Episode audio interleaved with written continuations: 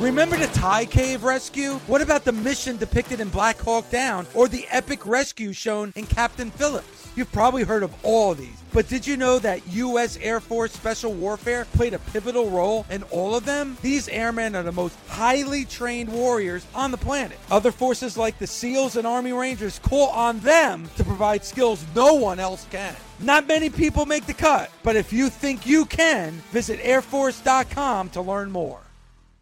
If you don't know SiriusXM, then listen up. Commercial free music plus sports, comedy, talk, and news. They have it all. And right now, you can get your first three months of SiriusXM outside the car for just $1. Go to SiriusXM.com slash busted to see offer details and to subscribe. Offer available to new SiriusXM streaming subscribers. SiriusXM, no car required. This is the Busted Open Podcast. You can listen to the full show Monday through Saturday from 9 a.m. to noon Eastern on SiriusXM Fight Nation Channel 156. Welcome to the Busted Open podcast. This is Dave LaGreca. On today's episode, WWE Hall of Famer, the greatest tag team wrestler of all time, Bully Ray and I get into WrestleMania 30. That's right, WrestleMania 30 as it was presented on ESPN last night. Pretty cool, ESPN taking advantage of having this time to put on WrestleMania 30, and it was great for the WWE as well. Speaking of WrestleMania, Bully and I get into WrestleMania 36. The story's going in, and also it being on two nights April 4th and April 5th, two nights of WrestleMania 36, and we get into the good and the bad.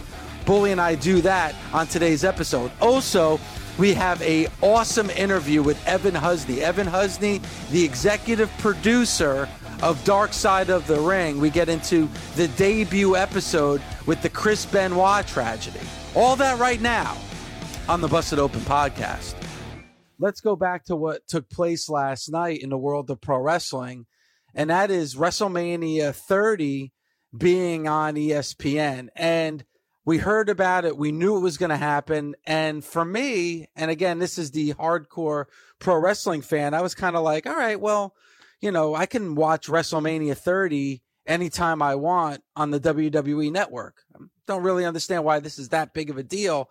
But as I was watching it last night, and I did watch it last night and saw the interaction that everybody was having on social media, I couldn't believe how many people are A, watching it for the first time, and people who haven't watched it since it happened were watching it again. And we kind of take it for granted that all this is on the WWE network, but us all watching it at the same time, seeing it on a platform like ESPN, we kind of forget that there's only a, a, million and a half subscribers to the WWE network. But think of all the millions of people that have ESPN and that tune into ESPN.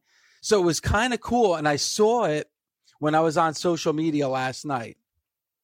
There was a lot of people who haven't watched wrestling the last 10 or 15 years that tuned into WrestleMania 30 on ESPN last night. And it was kind of cool as the matches went on and as the night went on that a lot of people were falling back in love with pro wrestling.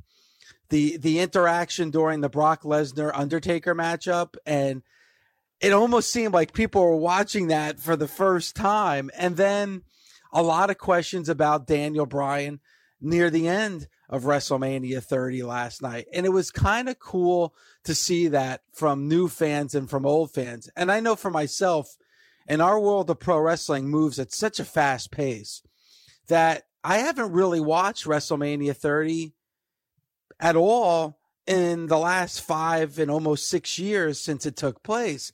And it was kind of cool to relive those moments again. I was there in New Orleans at the Superdome for WrestleMania 30. So I didn't get to see a lot of the packages and to hear the commentary during the show. Because Bully always says this. Once WrestleMania is over, what are you thinking about? You're thinking about the Monday Night Raw right after WrestleMania. And by the way, that Monday Night Raw after WrestleMania 30 was huge because that's when we saw Paige and we saw Paige win at that point the Divas Championship. But like I said, so much happens so quickly in our world. You don't really get a chance to go and kind of absorb it and enjoy it and then kind of relive it again. So it was really cool to relive those moments again. And it was surreal too, because now in this new world since the coronavirus and what we're dealing with in the moment, what we're dealing with right now, you know, we're getting used to the fact that we're watching wrestling without a crowd. We've seen it now on two SmackDowns. We've seen it on Raw. We're going to see it tonight on Raw. Uh, we've seen it with AEW.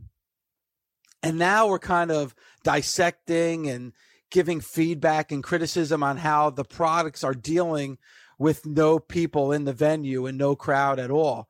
How great was it watching WrestleMania 30 last night and seeing that 75 to 80,000 people going crazy and reliving that Daniel Bryan moment with the yes chance and everything else. It, it, it was just amazing. And also watching WrestleMania 30 thinking, wow, there was no chance Brock Lesnar was going to beat The Undertaker. I remember it was myself and Doug Mortman that was hosting Busted Open at that time. And even that was funny because original host Doug Mortman and myself were texting back and forth with each other during the event last night. And when Doug and I were in attendance and all the shows that we had leading up to WrestleMania 30. We we thought that was a no-brainer that the Undertaker's undefeated streak at WrestleMania was going to continue. To the point that probably when you look at most of the matches at WrestleMania 30, Doug and I barely spoke about the Undertaker and Brock Lesnar because we were convinced that there was no chance that Brock Lesnar was going to beat the Undertaker. And also remember what Brock Lesnar was doing in the WWE since his return before that match with The Undertaker. You know, he had the loss to Triple H at WrestleMania 29. He had the loss to John Cena.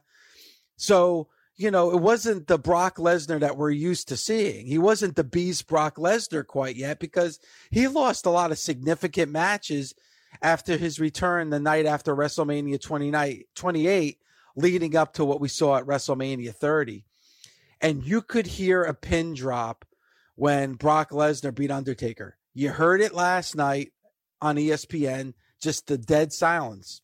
And don't forget, Doug and I were watching it with our original producer, Mike Riker, and all the media that was in the press box. And it was dead silent. Just, you couldn't believe it. Like you th- almost all right, this isn't really happening until that graphic came up where it said end one. You know, all the wins and the one loss. Once you saw that graphic, it was like that's when it sank in that this actually happened. And I put WrestleMania 30 and always around this time we start talking about what's the greatest WrestleMania of all time and what's your top five WrestleManias and WrestleMania 30 to me is in that top five without a doubt. When I look back at the greatest WrestleManias of all time, without a doubt, WrestleMania 30 is near the top of that list. And it's to relive it and to watch it again. And I tried to kind of put myself in the mindset like I was watching it for the first time, but it was impossible because all those amazing memories of that show came flooding back. And it, it got me a little emotional. And as I'm texting back and forth with Doug Mortman last night, you know, I can tell he was getting emotional because it wasn't just the event itself. And as you know, uh, all you nation members know that what we do around WrestleMania, we have our we have our big event the Saturday before. And at that time, we were doing post shows. And immediately after WrestleMania 30, we rushed to a bar, which was right across the street from the Superdome. And we did a live show in front of the nation. And even though you had that moment with Daniel Bryan when he won those two titles in the main event at WrestleMania 30, all that anybody wanted to talk about was The Undertaker's undefeated streak ending against Brock Lesnar because even then it still didn't sink into a lot of people and everybody wanted to talk about it. And that's the beauty of this show. And then you had that moment uh, with Daniel Bryan, you know, the first matchup to start with Triple H and then the main event match and the confetti coming down and just how ecstatic all the fans were because just a couple of months before WrestleMania 30, you never thought that moment was going to happen because Daniel Bryan was with the Wyatt family and you know you know, you had the Rumble match and Batista was involved, and you didn't think that Daniel Bryan was going to be a part of the main event. And there you saw it not only being a part of the main event, but actually winning and becoming a champion. And just hearing, you know, 75,000 people chanting yes all at the same time with the fingers in the air was it was definitely a, a, uh, a WrestleMania moment, one of the best WrestleMania moments of all time. And then going back last night and watching what we saw with John Cena and Bray Wyatt, and why that's so significant because as you saw on SmackDown Friday night, that's the moment they're going back to in this story with the Fiend against John Cena. And it's the perfect storyline. And for all of those that are still upset at the fact that Goldberg beat the Fiend in Saudi Arabia, you got to get over it. And let's look at the story that's taking place in the story that they're telling on SmackDown and what we're going to see at WrestleMania 36. And that's something we're going to get into today. That's going to be a big theme with not only myself, but also with Bully when Bully connects in about 20 minutes here on Busted Open is WrestleMania 36 and the two nights and how they're going to be able to present this uh, for WrestleMania on Saturday and Sunday, April 4th and April 5th. But the story with The Fiend and Bray Wyatt the Fiend Bray Wyatt and John Cena is a great one. And I love what they're doing. And I love that it was WrestleMania 30 they decided to show last night because it plays into what we're going to see at WrestleMania 36. This is how the story started.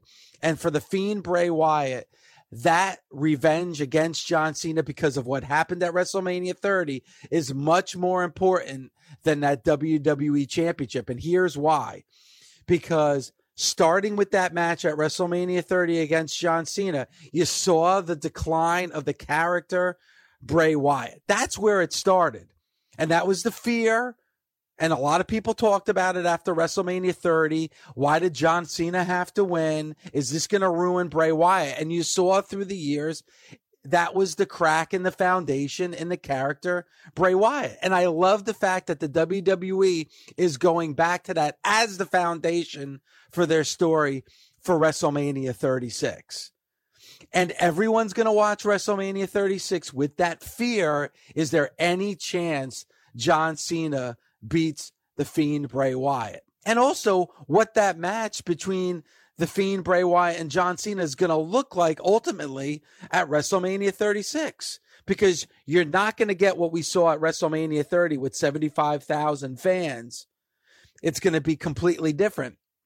And I actually think if there is one match on WrestleMania 36 that it's actually going to be a positive, that there's not going to be a crowd, is the Fiend Bray Wyatt and John Cena. They can get really, really creative here with how they film it, what we ultimately see, and how the match ultimately ends, I think is actually going to play out better in the scene that we're going to see at WrestleMania 36 than what we are going to see if there was a crowd in attendance. Let's go back to what we saw at WrestleMania 33 with Bray Wyatt and Randy Orton came out really, really hokey. It didn't play well in front of the live crowd. It actually looked much better on TV, but if you were in attendance, it was terrible.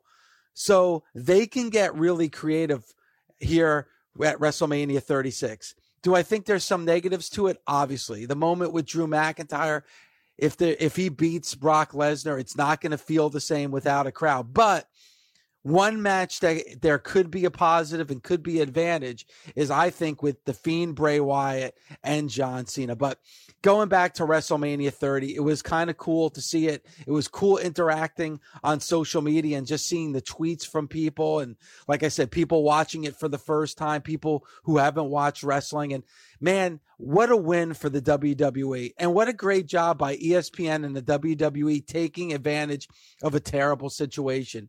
Because the world that we're living in right now, there's a lot of fear.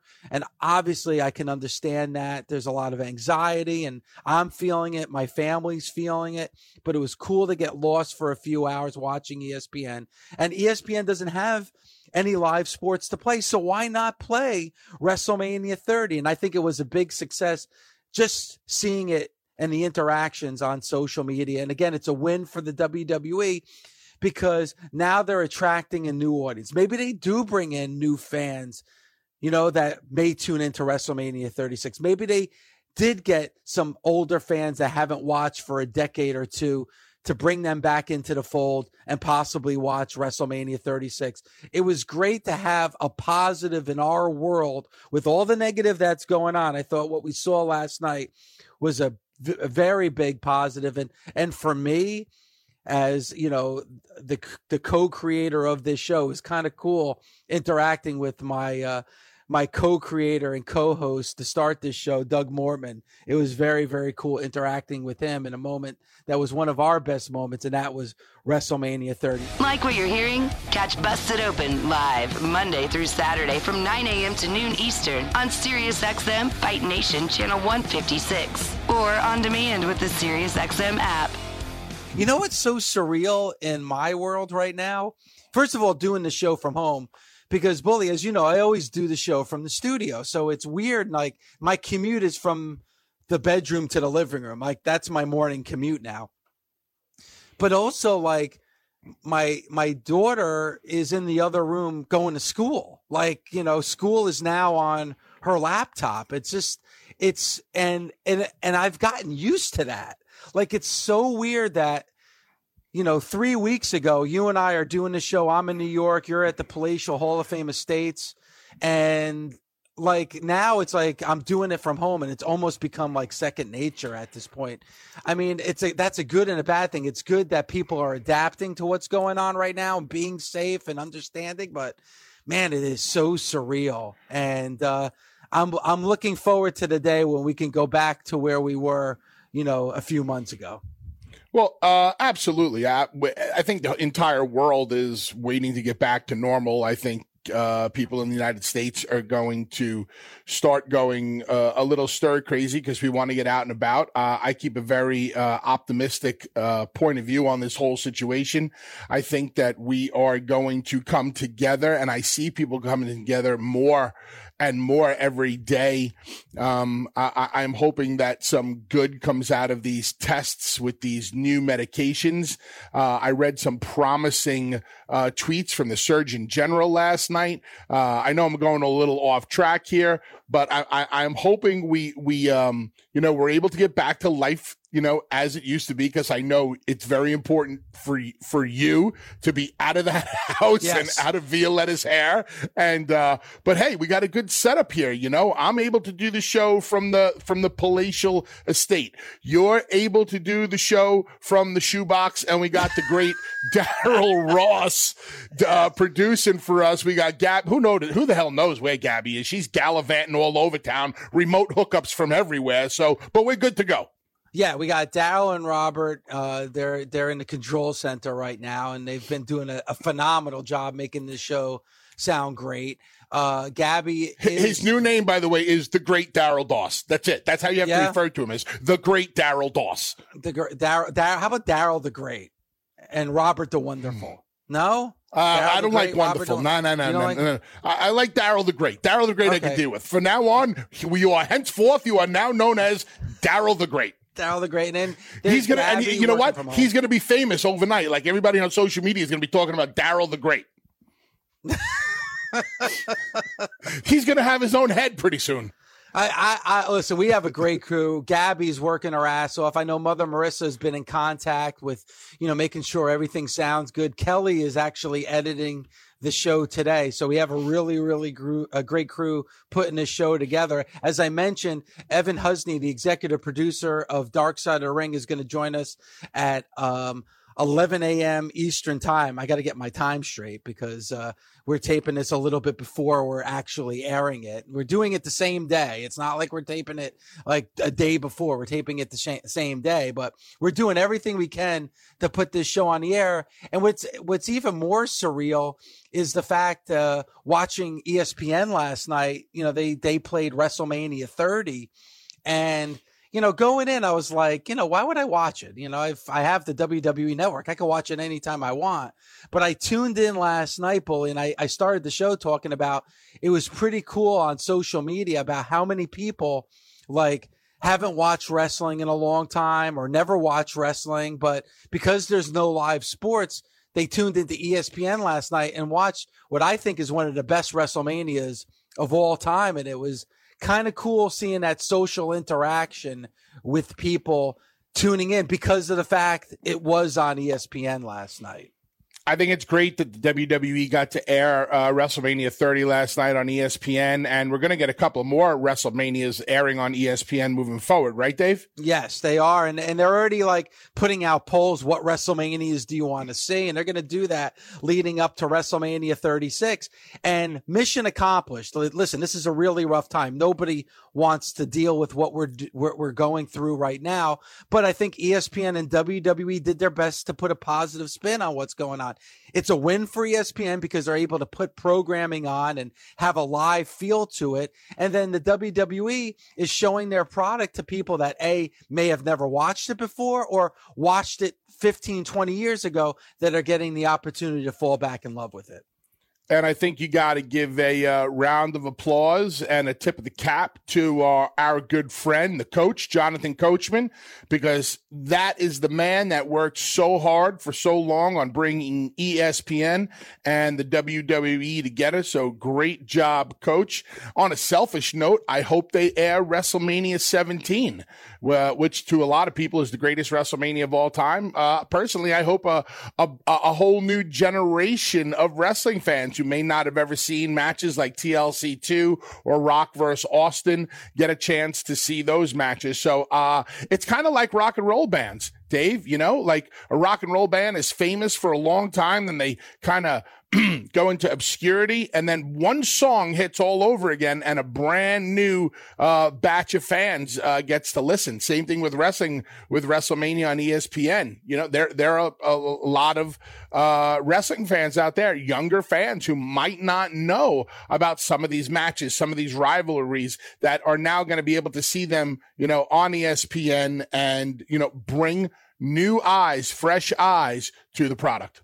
And you mentioned WrestleMania 17, and obviously looking at social media last night, when those questions are asked, most people want to see WrestleMania 17 because you're right. Uh, probably 90% of wrestling fans would say that that's the greatest WrestleMania of all time. And speaking of WrestleMania, we're gearing up towards WrestleMania 36, which is going to be completely different than any WrestleMania that we've ever seen. And at, you know, I have the hashtag out there you know, ask busted open so people can ask us questions throughout all these days that we're going to be working from home. And one good question from Joe in North Carolina and and and prayers to Joe North in North Carolina because he's in quarantine right now. But he asked Bully, do you think that if this did not take place, if we weren't going through what we're going through right now, do you think that WrestleMania would have been over the course of two nights, or would they have stayed on just the the one night? Uh, I, I, I, that's a really hard question to to answer. Uh, I would say no, just because WrestleMania has always been you know, that one big event like the Super Bowl. If you were to ask me, well, they're going to make the Super Bowl a two day event. We'll play quarter one and two on Saturday and quarter three and four on Sunday.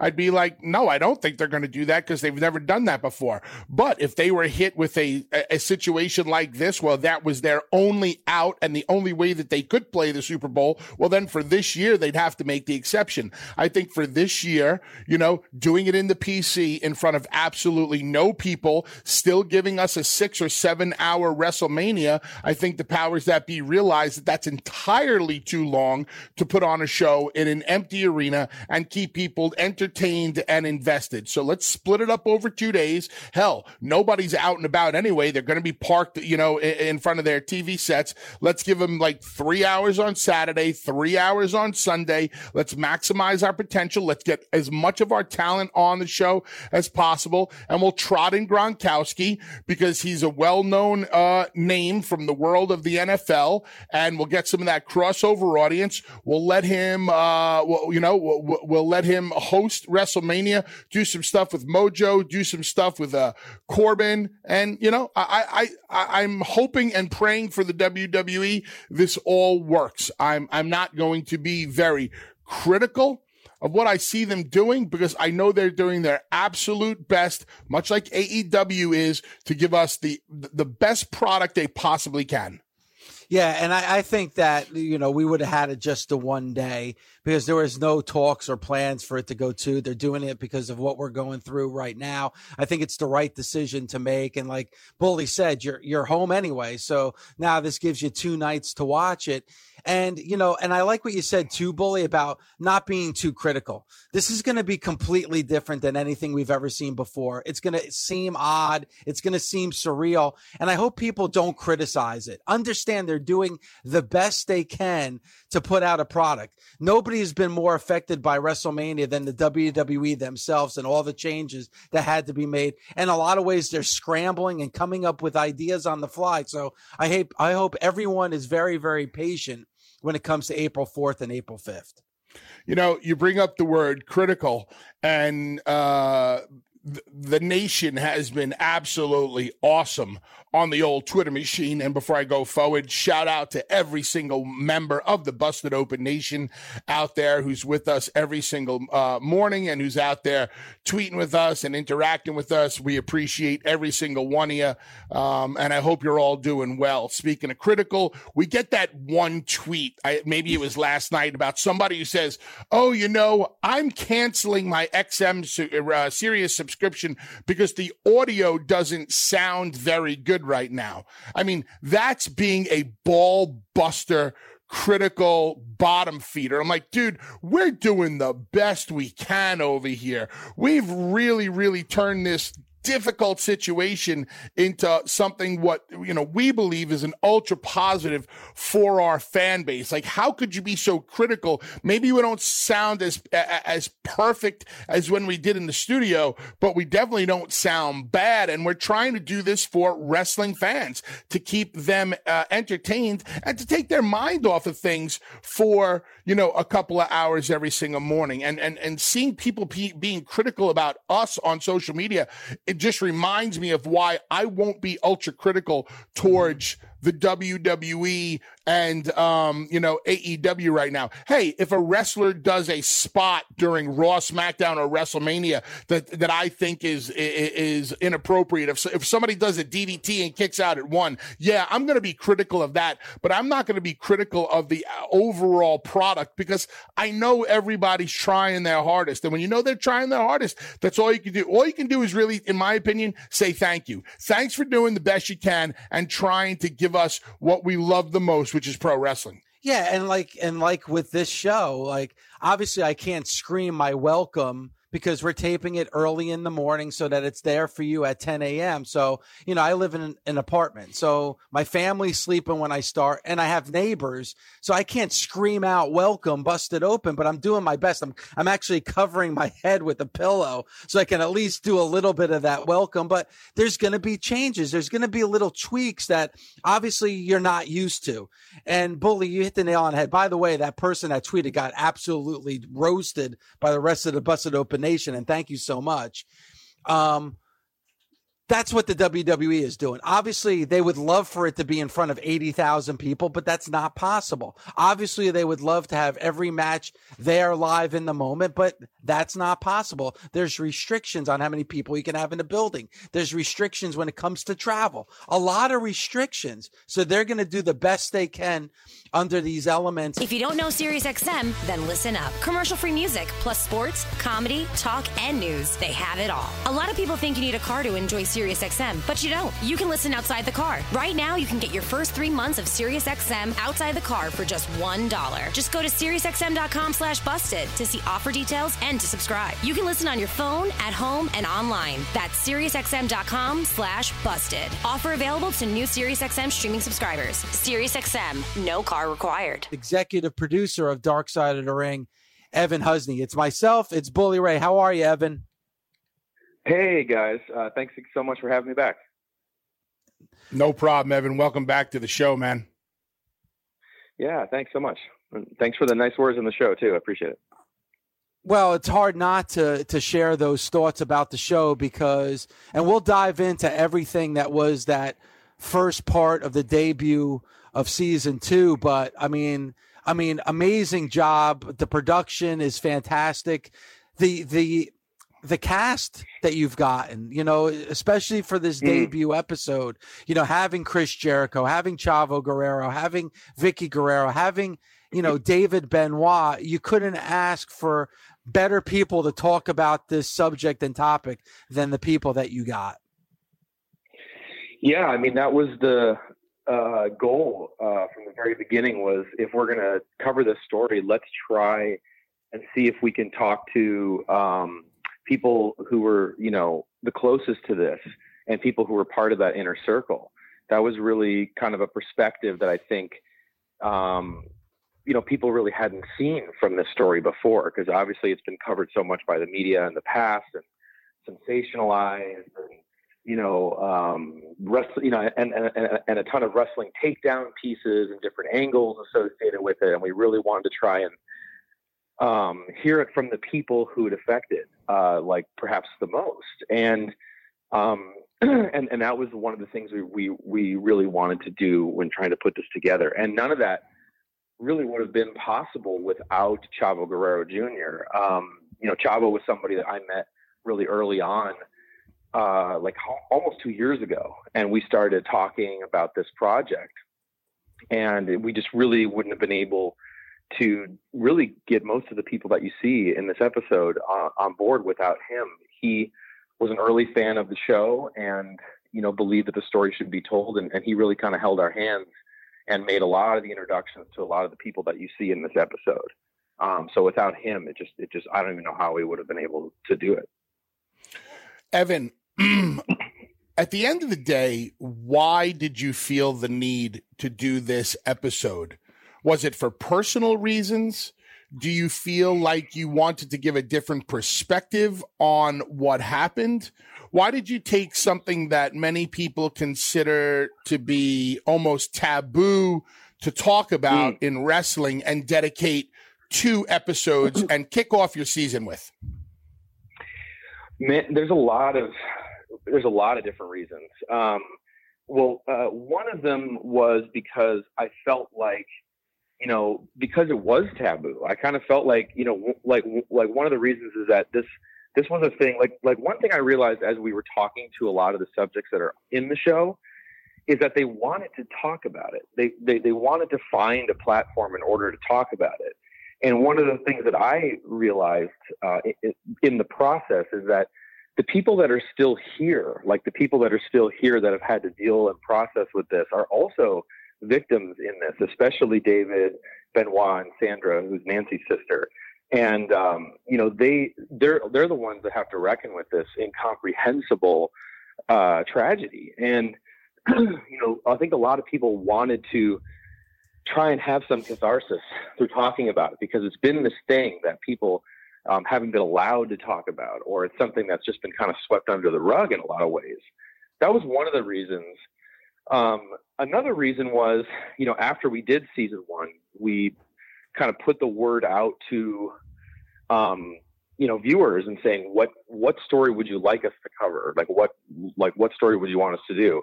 And you know, maybe not as shocking, but it was by far and by far and away the top story people wanted us to see revisit. And I think 13 years later, there, there's so many other areas of things to explore with hindsight that I don't think when it was initially covered by the media or in other books that it really hadn't like dived into. Because I think as a society, we've, you know, we have a much more understanding of mental health issues, not just physical, you know, with CTE and everything, but also uh, like um, but also um, emotional issues as well, which is one of the themes that we cover in, in this story as well.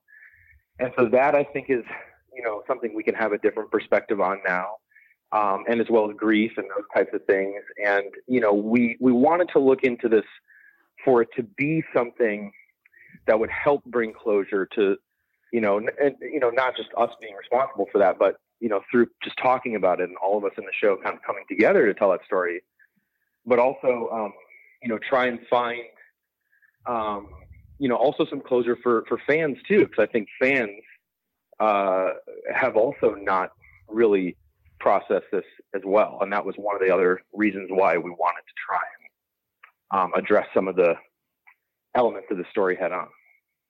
You know, Evan, you're you're so right about the fans because since you know June of 2007 and and everything that happened that weekend, I I have never watched a Chris Benoit match since then. Like I just I just couldn't Right. do it, you know. And after watching, you know, the first half of the debut episode yesterday, I went back and I watched the match from WrestleMania 20 with with Chris mm. and Shawn Michaels and Triple H.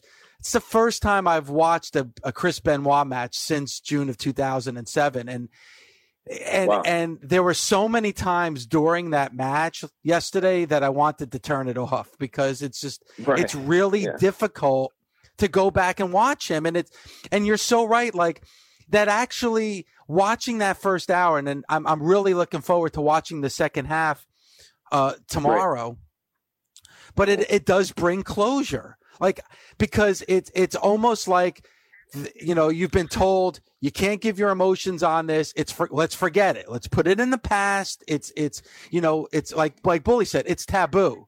So let's just bury it mm-hmm. and and and let's move on. And i think that's been the mindset for everyone since that tragedy. And what you were able to do with this is kind of open those doors again. And and for like I said for the first time I was able to actually sit and watch a Chris Benoit match. Right. I mean, I mean, I, yeah, it's you know, for us, like I think you know there are obviously a lot of complicated emotions around the story for sure. Um, you know, but but for us, it was such a powerful experience. You know, especially in talking with David Benoit and talking with Sandra Toffoloni, Nancy's sister. Um, just just in terms of you know hearing their side of the story, you know, and and and going back to what I was saying before about you know them also being victims in this too and, and being the ones that are left here to kind of try and try and process this over the last 13 years. And you know for us it's like like like the show wouldn't be uh nearly the same or maybe even something that we would have done without them.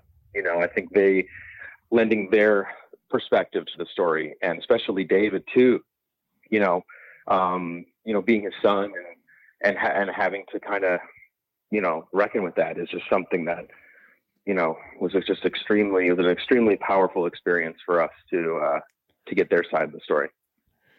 Evan, I want to talk about some of the feedback that you've got after episode one. First part, have you gotten a lot of feedback? And second part, Mhm.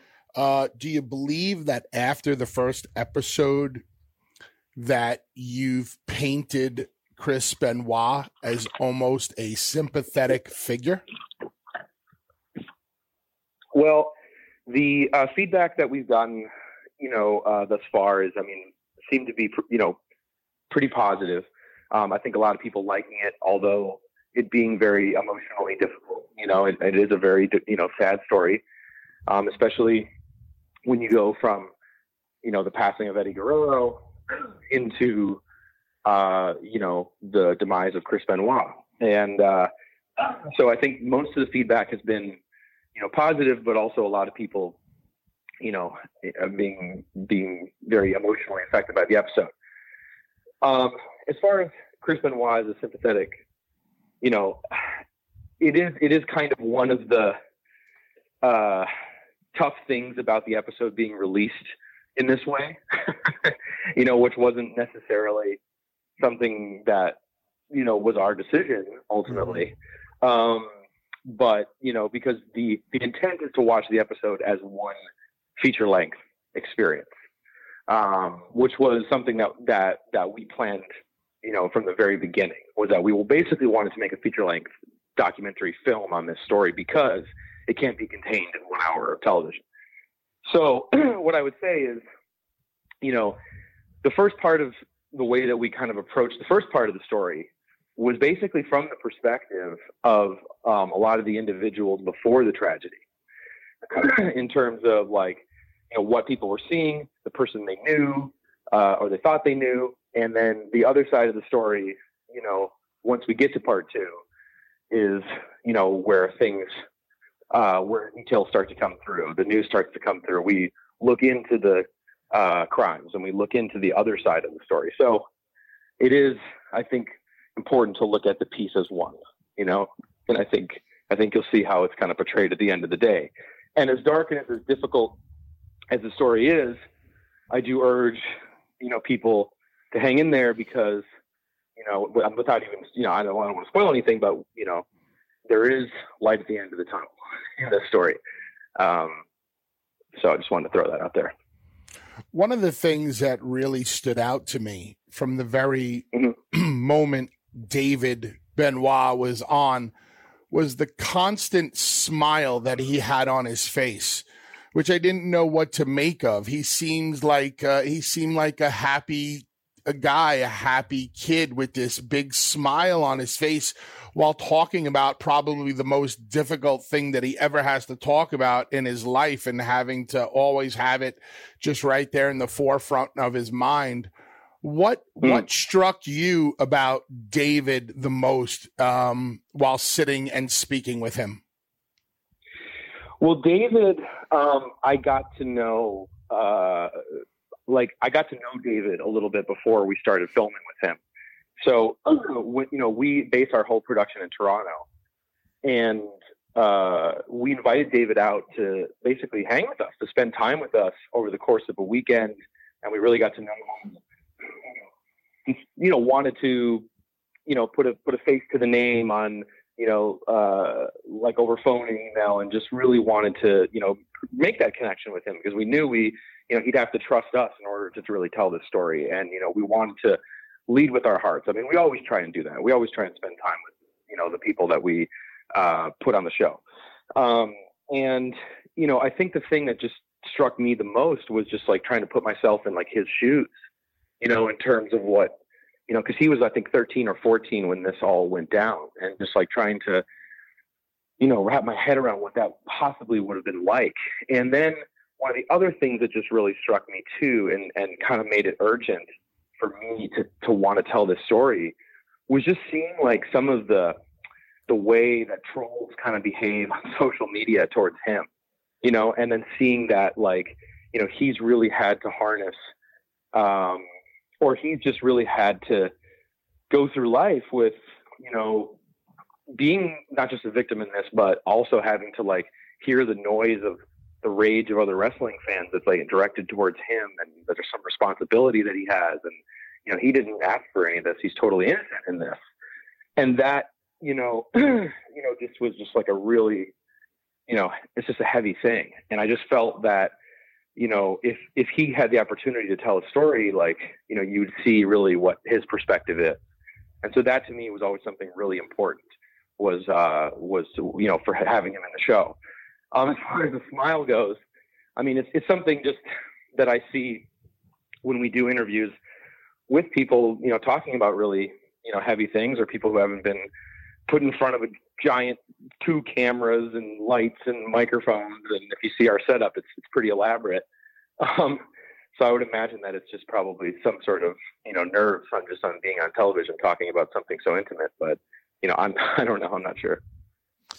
The one thing that I loved about what I've seen so far, and again, you can see the whole two hours tomorrow on Vice at 9 p.m. Eastern Time, Dark Side of the Ring. Mm-hmm uh, was Nancy Benoit because um, she's mm. been kind because of like you know the Chris Benoit being taboo for a long time. You they you know the WWE would not show any of his matches on DVD. They would they would edit it out. They don't they wouldn't refuse to mention him. And it seems right. like Nancy Benoit was kind of lost in that as well. And you know and she was involved in wrestling for decades and you know, I grew up, you know, a big fan. I had the Fallen Angel poster on my on my wall when I was awesome. when I was a kid watching. Yeah, yeah, I mean, you so you know, Nancy Benoit was a was was a big part of my fandom and my childhood, and being able to watch her with Kevin Sullivan, and then you know, then with with with Chris, and she was kind of just completely washed away and forgotten about.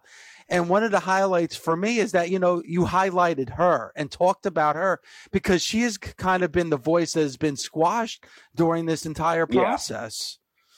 Yeah. Totally. She, she just became a victim. Yeah.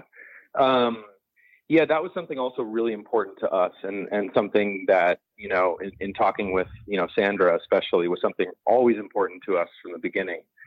Um, outside of all of this, uh, like outside of you know uh, the events and, and the and the and the tragedy itself, you know, Jason Eisener, you know, who does the show with me, uh, you know, we yeah, we always were fans of uh, like of Nancy, especially that Fallen era. Or sorry, that Fallen Angel era. You know, the just like the the like heavy metal, you know, Kevin Sullivan Yep. Satanist, you know, type gimmick was always just some of the coolest aesthetic stuff that you can find if you go back to those to the to that to that time in the 80s. It's just amazing stuff. And Evan, really Um, quick, I mean, Evan, I, I just Sure. want to highlight that for a second because, you know, and maybe Mhm. you're in the same boat. Like, you know, when I was like, you know, 13, I was really a, a huge metal fan. And like, I kind Totally, that, that, yeah. that whole image kind of, I gravitated towards that. And I, and I had the Yeah. posters on my wall that, that meant a lot to me at 13 years old. for sure. And it, it was so just as a as a side note, uh, it was you know when I I didn't know this, but like when when when Sandra in the episode says that that whole gimmick was inspired by a Uriah Heep album, I was like, wow, that's so cool, you know. Like, Yep.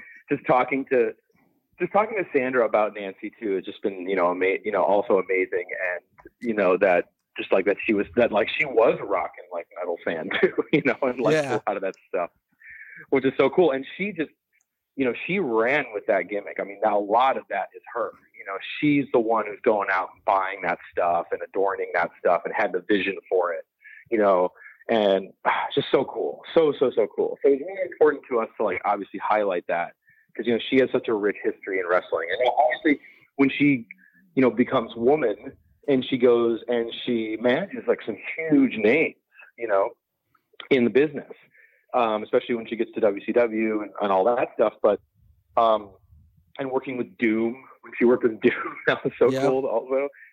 You know, and all that stuff. So yeah, it's just really important for us to touch on her legacy because you know it, it is something that has fallen by the wayside and you know it's it's just yeah that's another really uh, yeah it's a, it's another really difficult uh, aspect of the story it's not an easy one you know for sure Evan, one last question from me. Um, sure of all the people that you you spoke to, whether it was Jericho, whether it was Vicky, David, Sandra, Mhm. who do you believe that this helped the most to get off their chest? Who who is this the most cathartic for? well I, I i would have to say i mean i would have to say probably david um just from my own point of view and just what i observed um you know because it sort of seemed like and i'm just i'm this is me totally assuming uh but i, I it just kind of kind of felt like when we were interviewing david about it because obviously you know we went deep into it when we when we spoke that it really was kind of one of the first times that he it, or it felt like one of the first times he had really told this story to anyone you know like this in depth. Um and so that was hard. And especially again i don't want to spoil anything for for part two but you know you'll see in part two that that kind of comes to a head at a certain point. Um and uh, you know, so so so for us, I think that was one of the more emotionally intense interview experiences I've had. But afterwards, he remarked to me, um, and and has since too, uh, and after seeing the, the episode, um, that you know how it has helped him, you know, in, in terms of getting this off his chest and kind of seeing him differently. And actually, th- we actually went to one of the AEW shows. It's I can't remember which one it was. I think it was double Uh, or nothing. I, I think it was it, it was in Chicago. Whatever the one in Oh, Chicago okay. was. Um, like whatever the pay per view was there. We went we went there with David and Sandra, and we went backstage with Jericho. Um, and and there was this nice you know kind of meeting there, and Jericho remarked to David essentially that you know and this was after we had done the interview that he remarked that David had kind of seemed like he had you know, he had uh, he just sort of something different about him, you know, in terms of ever having to kind of just go through this experience, you know, and, and telling the story and getting it off his chest and it being cathartic. And yeah, I, I can say that I think that that's what it's. I you know I mean you guys should talk to him at some point, but I think that's kind of what I saw that online, which would be cool, and I feel like that's been something that's been helpful for him. So that you know, so I, I probably have to say that out of everyone there. But then again, a lot of the people that we've talked to, you know, this was a very emotional experience for everyone to get through. Um, but you know, I think I just I just hope that it has been, and I, I'm pretty sure it has been something at least positive at the end of the day to talk about it. Well, I'll, I'll, say this, like you know, being that, and I know you want everyone to watch it, and I hope everyone does tomorrow night, 9 p.m. Eastern on Vice, uh, yeah. Dark Side of the Ring, to watch the two hours in completions. I know that on YouTube you have the first hour, but like you said earlier, Evan, that you know this was meant to be watched from beginning to end for those full two hours. So uh, I hope yeah. everybody watches it because there is you know this tragedy and you know bully mentioned about you know making chris sympathetic i'm sure when people watch that second half it's going to be it's going to be a kick to the gut you know knowing what's about to happen after yeah. you know you know uh, you know and and just the way you've presented this evan is i, I said it on social media. I, I, it's amazing television. You guys did a fantastic job with something that a lot of people want to forget about and they shouldn't because you know the, this needs this story needs to be told because it's not just about you know it's not just about chris benoit it's about his family and and their legacy exactly. and the memories yeah. that need to be shared for those people and you did a absolutely tremendous job. And I'm looking forward to watching it Tuesday night on Vice, 9 p.m. Eastern time, but also each and every week, the other stories that you're going to be telling as well. Uh, this season, uh, if this is, if this is any indication of what season two of Dark Side of the Ring is going to be, I think this is going to be one of the better series in television, Evan. well, thank you. I mean, it's it's been a wild uh, year in terms of production. We we've been working. We basically got the the green light for season two. I think in, in in July or yeah, I think it was in late July. So since late July, we've made ten hours of the show. So it's really been like a blur, you know, in terms of making ten hours yeah. of the show, and and and and I think we've shot over 450 hours of footage and done 87 interviews. So it's been a crazy year. Um, but so, uh, yeah, it's, it's, uh, but at the same time, you know, we've, we've covered a lot of really fascinating stories. We've met a lot of really interesting folks. Um, and, you know, tackling some big stories and tackling some stories you may not know uh, a whole lot about. Um, and, uh, yeah, so I'm just, you know, we're just really excited that it's finally getting out there. One other thing I'll say is that we're, we're not entirely done with it either. We're not done working on it. So we're we're kind of in a similar setup to you guys, working from home and working remotely to try and you know deliver the final couple episodes to this you know for the season. And and that's a first for us too. Last year it was all done and we could sit back and watch it on TV. And now we're actually having to deliver this to air as it's airing. Wow. You know what's going on in the world. So, you know, fingers crossed, everything goes without a hitch. Yeah. Well, Evan, thank you so much for the time. And again, everybody watch Vice Tuesday nights, 9 p.m. Eastern time, the debut episode, the Chris Benoit tragedy, and then each and every episode after that. I know Bully and I are going to be talking about it, you know, here yeah. on Busted Open. So, and, you know, we're big supporters of the show. And, and thank you for everything you thank do, you. Evan. We really appreciate it, man.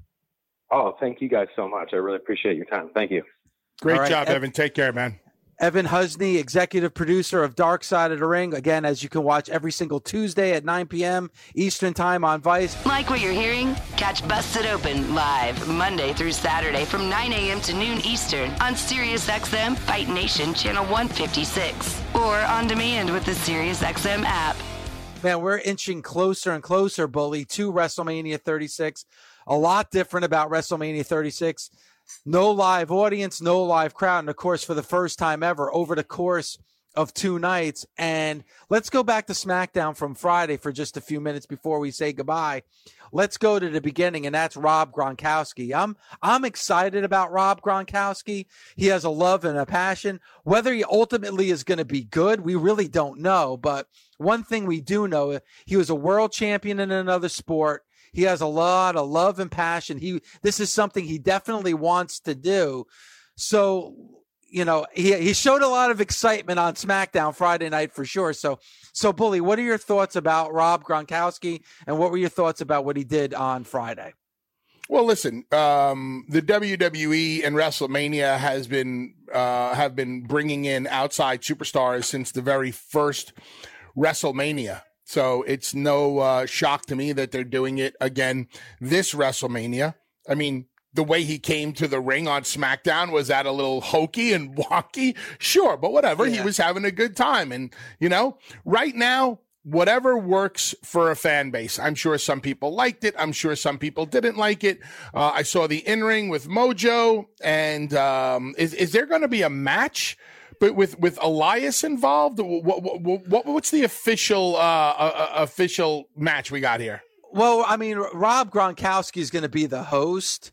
Uh, far beyond that, I don't know. But as of right now, Gronkowski is just the host for both nights of WrestleMania. Now, could it develop into something? I'm sure it's going to v- develop into a story because Bully, and again, I gave you credit as soon as I saw it on Friday night. I was like, ah, you know, they must be listening because, you know, Bully said a great first story for Rob Gronkowski would be Baron Corbin. And then we saw the interaction with Baron Corbin. Where that's going to lead to, who knows?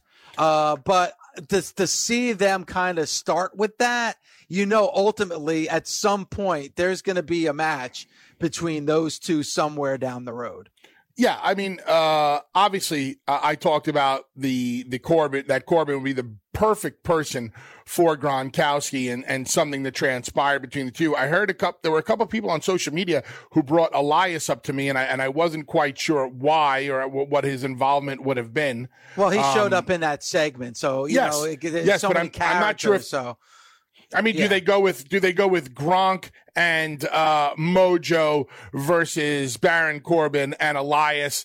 This way, we're able to hide Gronkowski and you know give him a couple spots here and there. I mean, whatever they do, I, am yeah. totally cool with because I'm encouraging wrestling fans to just try to appreciate what wrestling companies are giving us these days. You know, try not to be too difficult on uh, them or too critical of them or too harsh on them in social media. And I also want to say one thing, Dave, to the to the to the to the websites out there, the the the pro wrestling journalists, the pro wrestling uh, reporters, writers, whatever you want to call yourself. If there was ever a time not to publish spoilers, it's now. Oh my gosh, yes. Things have been quote unquote ruined enough for the pro wrestling business because of this whole coronavirus. Things have been ruined for the world enough. Let people be surprised. Let people be entertained. There's no reason to put up a spoiler right now. You're just, you're, you're hurting wrestling fans, in my opinion, worse than you ever possibly could have. And listen, the WWE is going to be doing a lot of things leading up to WrestleMania 36 that you're going to see April 4th and April 5th at WrestleMania 36 hello. I mean, that's the world we live in right now. We're, we're, we're pre-recording this a couple hours before we actually go live because we can't do it live because of the situation that we're in. We're working from home and then Gabby and, and Kelly and, and Daryl and Robert, they're all going to, you know, scat, like, go crazy once we sign off to edit and piece it together and put it out there for the nation to listen to at 9 a, uh, 10 a.m. Eastern time. WWE is doing the same thing. A lot of this stuff is going to be pre-recorded and pre-arranged. They have to do that because the safety concerns for their employees. You know, they're damned if they do it, they're damned if they don't. If they did it live, everybody would be killing the WWE. How can you have that many people in a venue? What about safety concerns? And now that they're actually concerned about the safety of their employees, how can they not be live? How can they be pre taped and stuff? Come on, man. I mean, at least like you said, Bully, be patient. And Jericho went off on a fan, and, and Cody had to respond as well about blood and guts. They're postponing blood and guts for AEW because of everything that's going on right now. How could you? Uh, what about the? Well, you're telling a story, and now there's not going to be an outcome to the story. You'll get the end of your story. It's just going to be. You're going to have to wait a little while. Look at the world we're living in right now. Not not in in one state or one country. The entire world is dealing with something, and you're concerned about a storyline on a pro wrestling show. Come on. Smartest thing AEW did in this past week was postpone Blood and Guts. They're still going to give you their weekly TV show, but that match was going to be unique and a big deal for them. And if you can't do a match like that in front of people, and you know that being uh, Matt Hardy's first match, why not postpone it? It'll all be good. We we're we're we're all we all have a gun to our head, and we all have to press pause uh, in our lives entertainment, every aspect, every step we take, every breath we, we, we inhale right now, we have to be very careful about because of what's going on. Why take things like uh, a blood and guts event and just throw it out there when it's not going to be able to be appreciated the way it should be appreciated? Um, and listen, you could say the same thing for WrestleMania. Why not postpone it? Because postponing WrestleMania, I'm sure, is a lot more. Uh, there's a lot more red tape in postponing WrestleMania than one War Games esque match. Yes. You know what I mean? Blood and Guts was one match, a War Games five on five. We can take that match and hold off until we're back in front of people holding off on WrestleMania? That's a, a, a, completely different animal. Thanks for listening. Catch us Monday through Saturday on Busted Open from 9 a.m. to noon Eastern on SiriusXM, Fight Nation Channel 156. The Busted Open Podcast. The longest field goal ever attempted is 76 yards. The longest field goal ever missed? Also 76 yards. Why bring this up? Because knowing your limits matters, both when you're kicking a field goal and when you gamble. Betting more than you're comfortable with is like trying a 70 yard field goal. It probably won't go well.